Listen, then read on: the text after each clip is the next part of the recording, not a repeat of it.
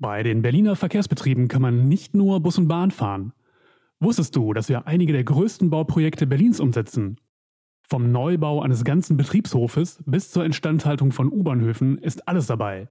Aktuell suchen wir verstärkt nach IngenieurInnen aus dem Bereich Versorgungs- und Gebäudetechnik.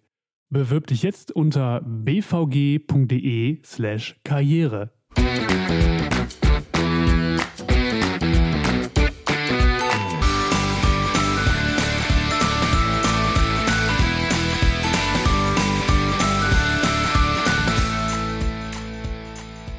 Hallo und herzlich willkommen zu einer neuen Folge von Prototyp, dem Karriere-Podcast von Ingenieur.de und den VDI Nachrichten. Ja, manchmal kann man den Eindruck bekommen, wir leben in so einem Zeitalter der Schlagworte. Künstliche Intelligenz, Energiewende, Industrie 4.0. Das haben wir alle schon ständig immer wieder gehört und wir reden auch ständig drüber. Wenn man diesen Schlagwörtern Leben einhauchen will, braucht man Fachleute, die Worten Taten folgen lassen.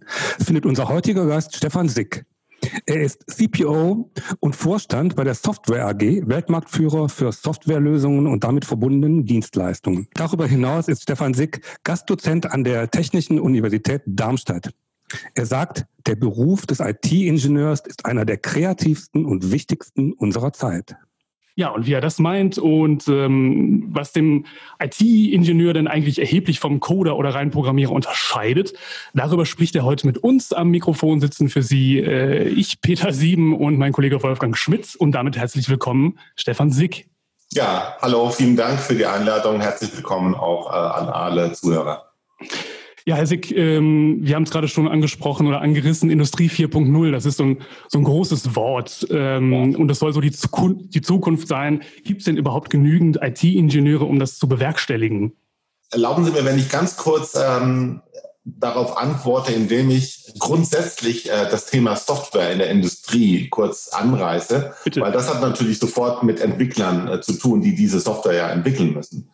Ich denke, dass äh, das Thema Software eine, in, gerade eine Revolution verursacht in der Industrie. Und äh, das schönste Beispiel, was man da nehmen kann, äh, ist natürlich Tesla. Und die Frage ist ja, wie kann das sein, dass äh, diese, diese Firma so unfassbar hoch bewertet wird im Kapitalmarkt, mehr wert ist als alle anderen Autobauer zusammen mhm. mit einer exponentiellen Kurve der Marktbewertung, wie man sie wahrscheinlich in der letzten Zeit äh, nur selten gesehen hat. Eine Antwort darauf oder eine mögliche Antwort hat äh, der Analyst Alan Jones von Morgan Stanley äh, Ende letzten Jahres gegeben, der gesagt hat, Tesla sollte man nicht nur als Autobauer sehen, sondern Tesla sollte man auch sehen als ein Softwareunternehmen. Als ein, als ein Softwareunternehmen, welches das Auto als Device nutzt, um Software zu verkaufen. Mhm. Und wenn man das mal sich vor Augen führt, dann kann man es ansatzweise verstehen, wenn dann plötzlich auch, sage ich mal, diese Bewertung äh, durchgeführt wird in der Annahme, dass Tesla dieselben Margen, dieselben Wachstumspotenziale und dieselben Innovationszyklen, die man aus der Softwareindustrie kennt, plötzlich auf die Automobilindustrie überträgt. Und äh, damit ist schon gesagt, dass es, äh, wenn alle Firmen, äh, die diesem Vorbild äh, folgen wollen, brauchen natürlich äh, eine sehr, sehr starke Software Practice, äh, um dieses, um dieses Ziel umzusetzen, um plötzlich ihr bisheriges, ich sag mal, Device, ihr Gerät oder ihr Produkt, was es bisher physisch gab, zumindest teilweise in ein quasi in ein Software ähm, Device umzuwandeln. Mhm. Ja? So wie Tesla quasi äh, ein Auto um eine Software gebaut hat, so wird es möglicherweise in der Zukunft auch immer mehr Indust andere Industriegüter geben, die quasi um eine Software herum gebaut werden und damit dann auch ähm, den Einstieg erlauben in eine software skalierbare Geschäftsmodelle. Ja, wobei Kritiker ja sagen, dass äh, Tesla das Auto selbst äh, so ein bisschen vernachlässigt, also quasi die Hardware ja. ähm, nicht so gut ist wie die vielleicht von, von etablierten äh,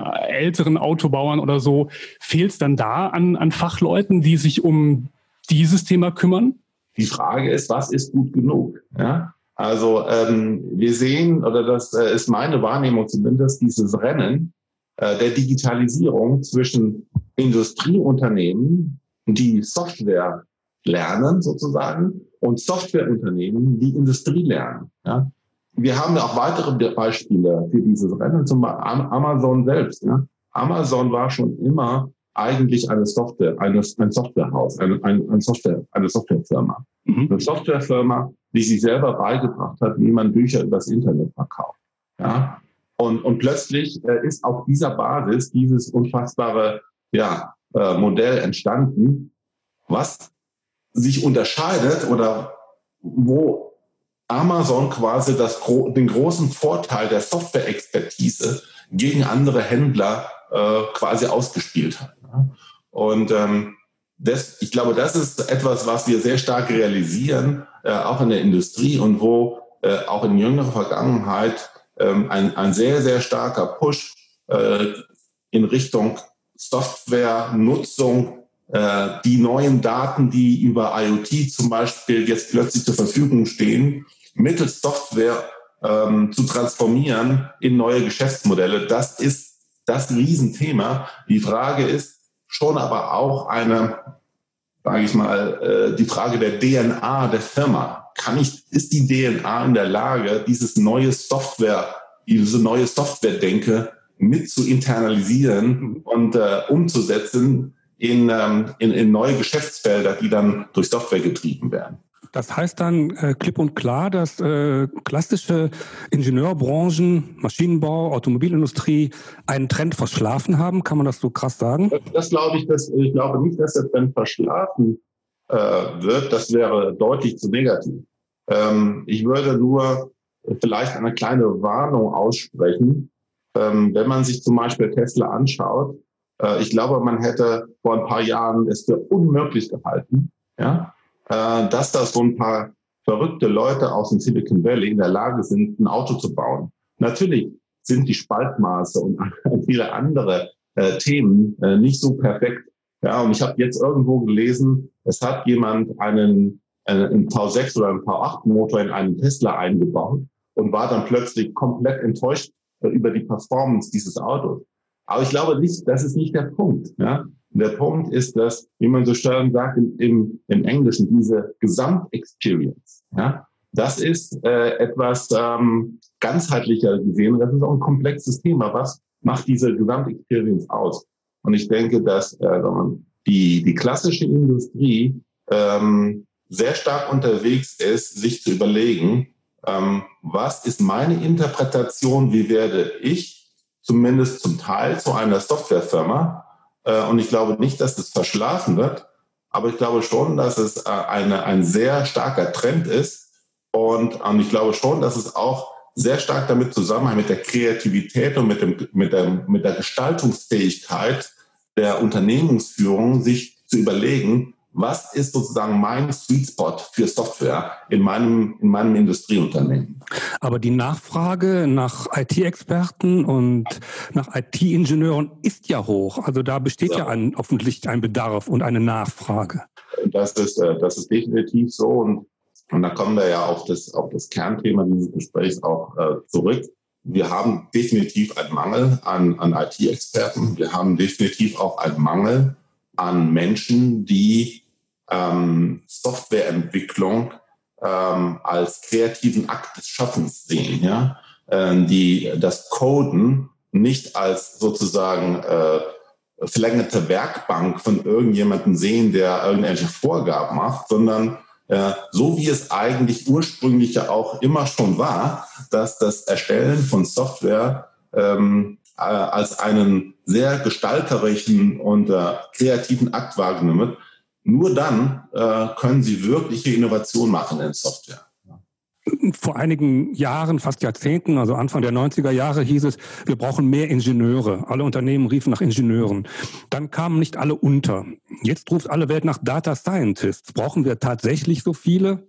Ja, äh, die Bezeichnungen, die gehen natürlich immer so ein bisschen Kraut und Rüben. Ne? Also ich würde gerne äh, zurückkommen auf die Fähigkeit, äh, gute Software zu programmieren. Ob wir diesen Menschen jetzt Data Scientist nennen, der sich vornehmlich mit der Aufgabe beschäftigt, wie kann ich Software äh, erstellen, die mit sehr großen Datenmengen zurechtkommt, ja? Oder ob ich ihn Software-Ingenieur nenne, der, äh, sage ich mal, ähm, eine Domänenexpertise aus den Ingenieurwissenschaften mit sich bringt. Ja. Ähm, das kommt, je, das kommt äh, je nachdem darauf an, in welchem Kontext die Anforderungen ähm, ähm, letztendlich ähm, entstehen. Ja.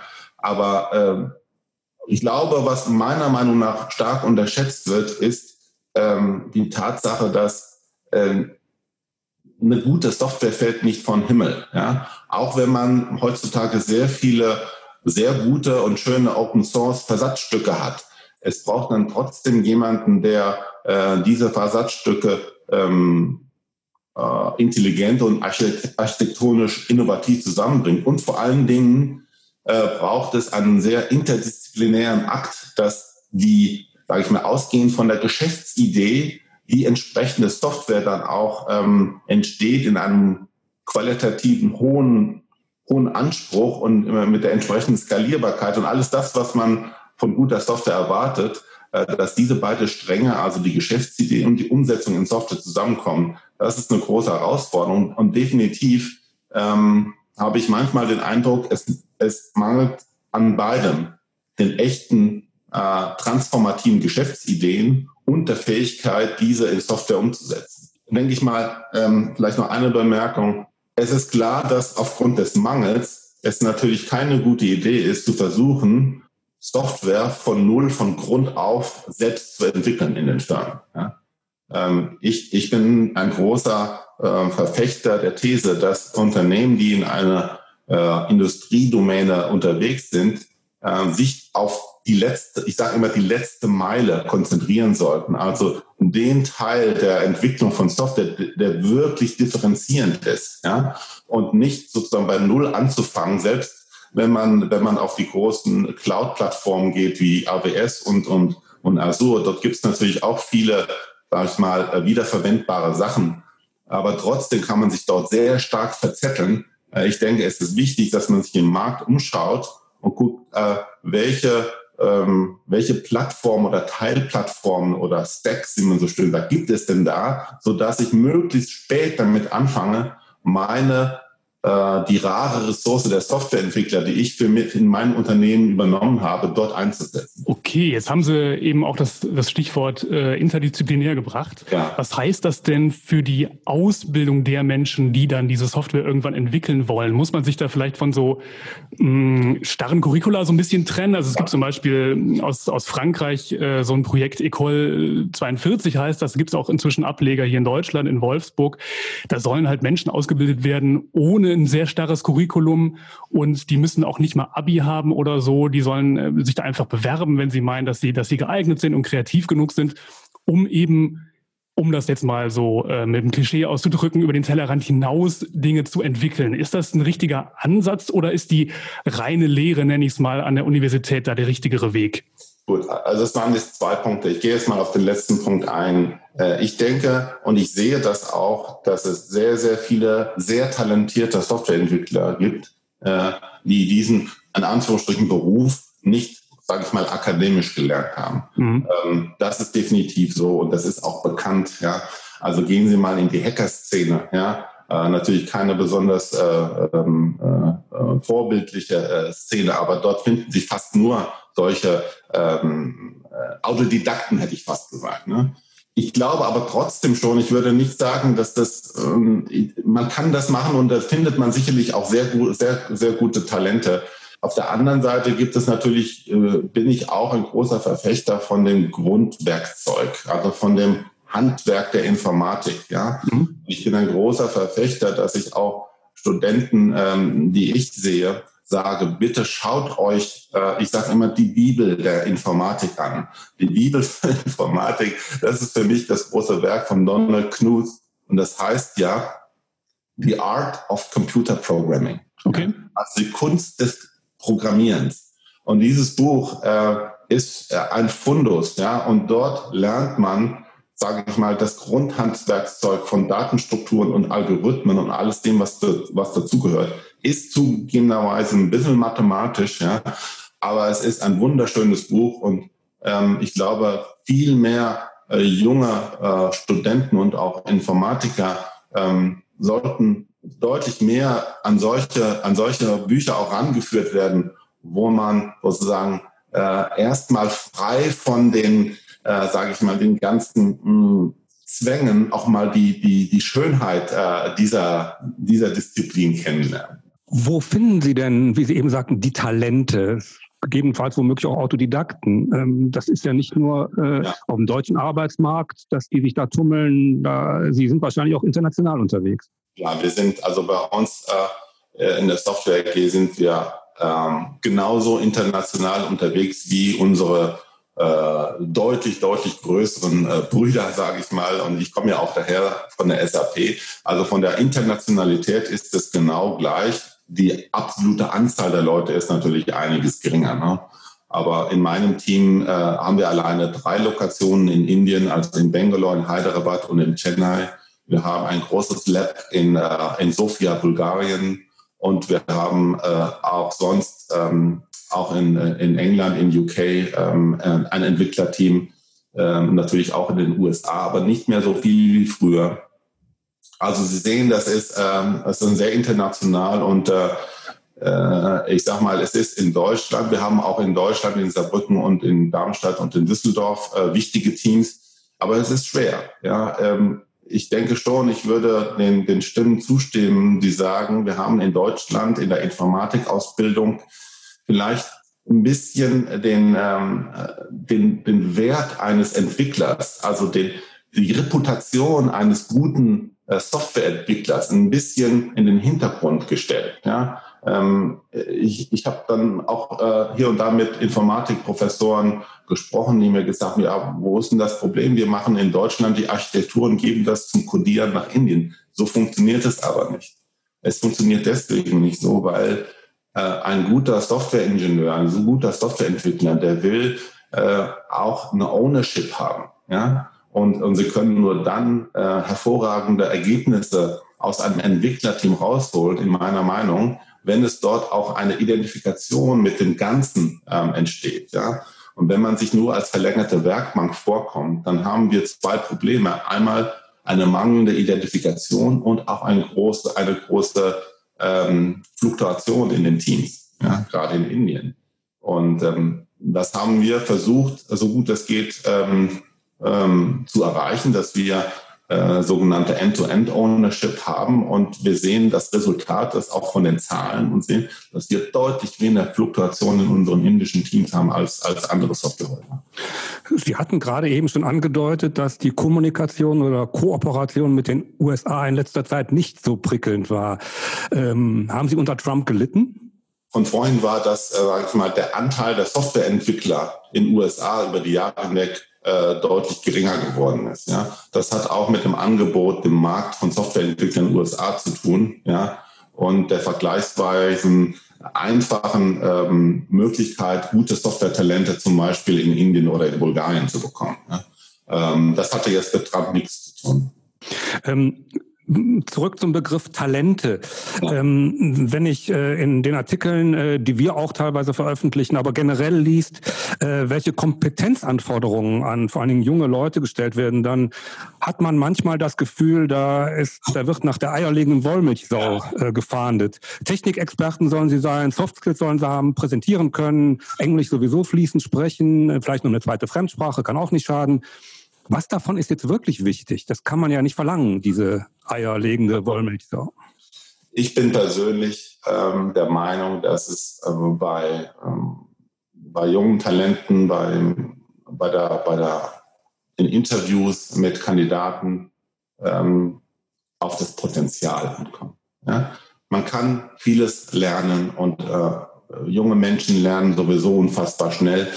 Ähm, mir persönlich ist es lieber, äh, ich habe jemanden, der vielleicht nicht äh, schon der perfekte Experte ist äh, bei den verschiedenen Technikthemen. Natürlich, sag mal, Grundvoraussetzungen, eine Affinität zum Programmieren und auch Kenntnis von Programmieren. Ich meine, das ist klar. Ne? Aber im Zweifelsfalle schaue ich mir die Leute genauer an, von denen ich den Eindruck bekomme, dass sie deutlich mehr Potenzial haben. Ja? Weil im Berufsleben ähm, ja, da fängt halt eben eine neue Welt an und da kommen so viele neue Sachen.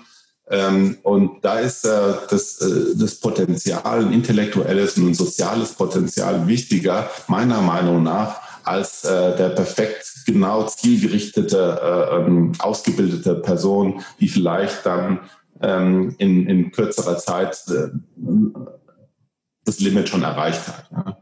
Was heißt denn zum Beispiel soziales Potenzial äh, bei der Arbeit? Also Kundennähe, Kundenbetreuung oder was meinen Sie damit? Definitiv, äh, definitiv ähm, äh, Kundennähe, ähm, das Verlangen und die Fähigkeit, den Kunden zu verstehen. Ja?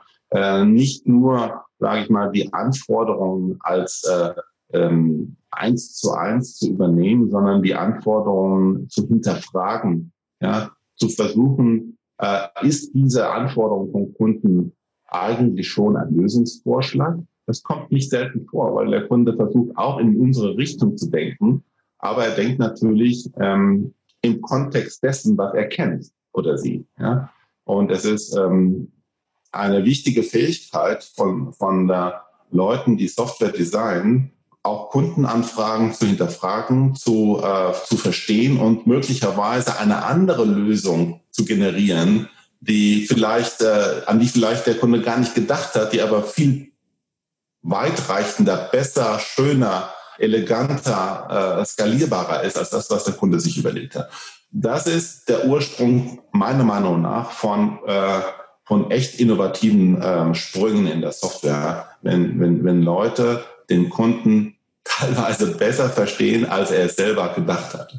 Ja, dieses, dieses Stichwort soziale Fähigkeiten. Welche Rolle spielt denn Teamwork? Also der, der Ingenieur an sich und der, der ITler vielleicht im Speziellen gilt so dem Klischee nach gerne als, als Einzelkämpfer, der sein, seine Sache im stillen Kämmerlein äh, ähm, vor, sich, vor sich hin programmiert.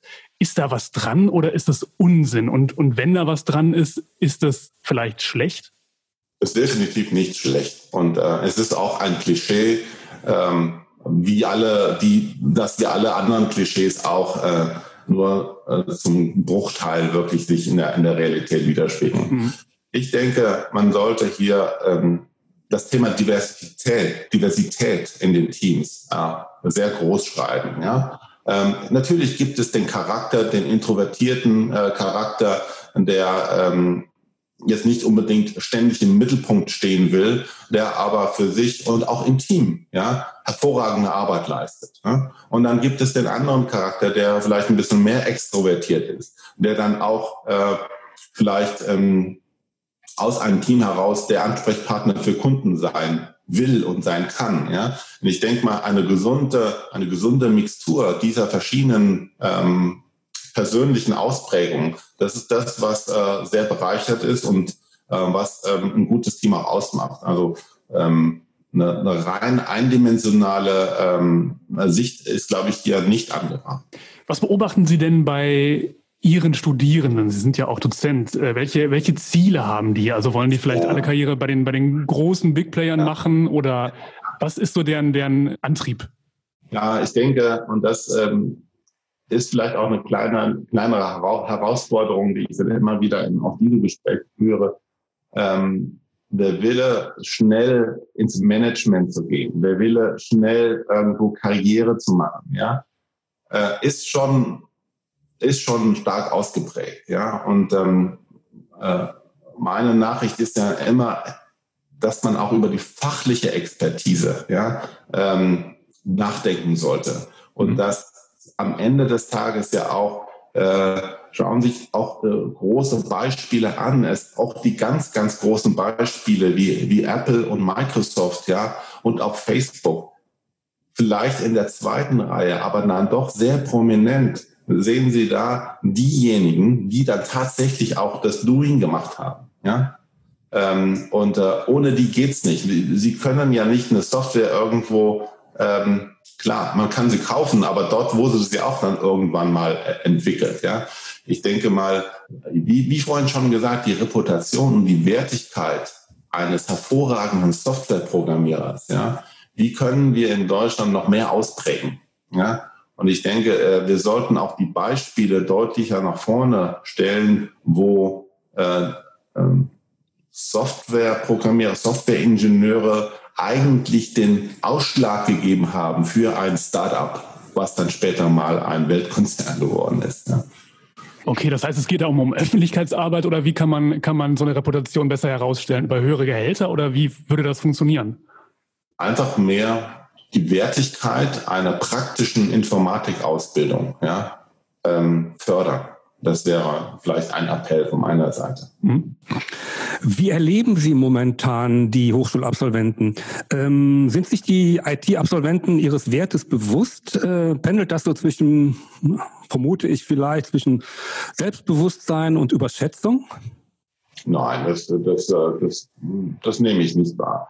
Was ich wahrnehme, ist natürlich, dass ähm, die Studierenden auch geprägt sind durch das System, was wir seit einigen, einigen Jahren eingeführt haben. Nämlich ein sehr vergleichsweise verschultes System. Ne? Also ich habe ich hab ja, ähm, äh, wann war das, 1991 mein Diplom gemacht und, und äh, 94 promoviert.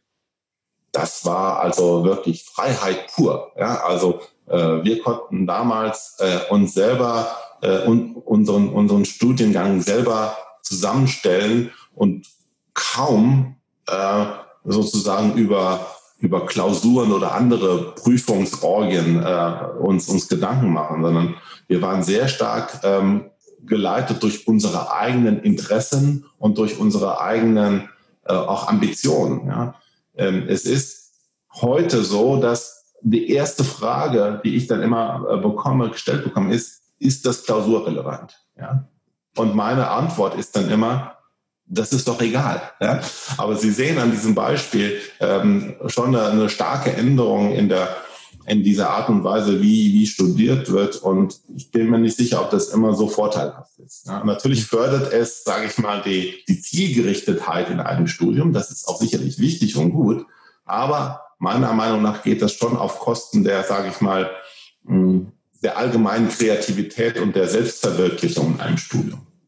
Gehen wir noch mal einen Schritt zurück vom Studenten zum Schüler. Ähm, wird die Schulbildung den aktuellen und womöglich auch den künftigen Herausforderungen im Bereich IT gerecht? Ich habe selbst einen Sohn, der ist 14. Äh, ich sag mal, die, ähm, der hat auch einen, der hat auch Informatik als Facher und natürlich die klassischen Fächer Mathematik, Physik. Ich möchte da jetzt nicht in den Chor einstimmen, der, äh, der diese, der das ähm, Lehrerbashing und, und Ausbildungsbashing macht.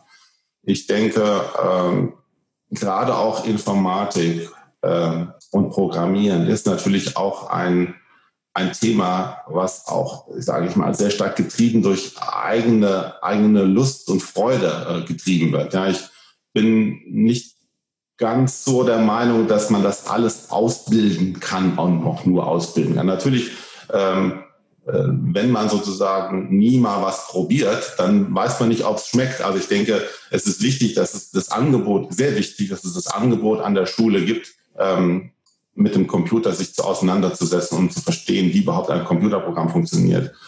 Aber ich würde jetzt äh, nicht so weit gehen, dass alles diese eine, eine, eine IT-Fachkräftemangel, das alles nur den Schulen ähm, zuschieben. Das, das wäre, glaube ich, zu einfach.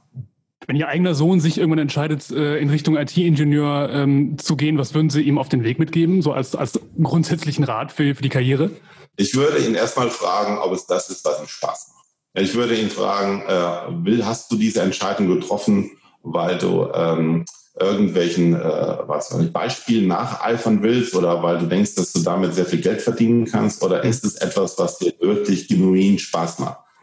Äh, und äh, das würde ich ihn fragen. Und ich würde ihn immer dazu ermutigen, etwas zu machen, äh, was aus sich heraus, aus sich selbst heraus einfach nur eine, ein Bedürfnis ist, das zu machen. Das habe ich selbst erlebt, ja. Und ich habe ja bin jetzt natürlich in der IT-Branche unterwegs, aber ich habe ja Mathematik studiert und das war für mich eine Herzenssache. Hm. Und ich kann sagen, es hat mir nicht geschadet, auch wenn ich nicht der perfekt ausgebildete Informatiker geworden bin dann habe ich doch ja meinen Weg gemacht, äh, auch in der, in der IT-Branche, in der Softwarebranche. Und ähm, ähm, ich will nicht sagen, ob das heute immer noch so einfach ist oder ob das heute äh, vergleichbar ist. Ich kann nur sagen, von mir, äh, mir hat mein Studium unfassbar viel Spaß gemacht und es hat mir sehr, sehr viel gebracht und es hat mir äh, nicht geschadet, dass ich auch mal das eine oder andere Thema äh, gemacht hat in der Mathematik, wo die Anwendbarkeit absolut nicht im Vordergrund steht. Und siehe da, plötzlich gibt es ja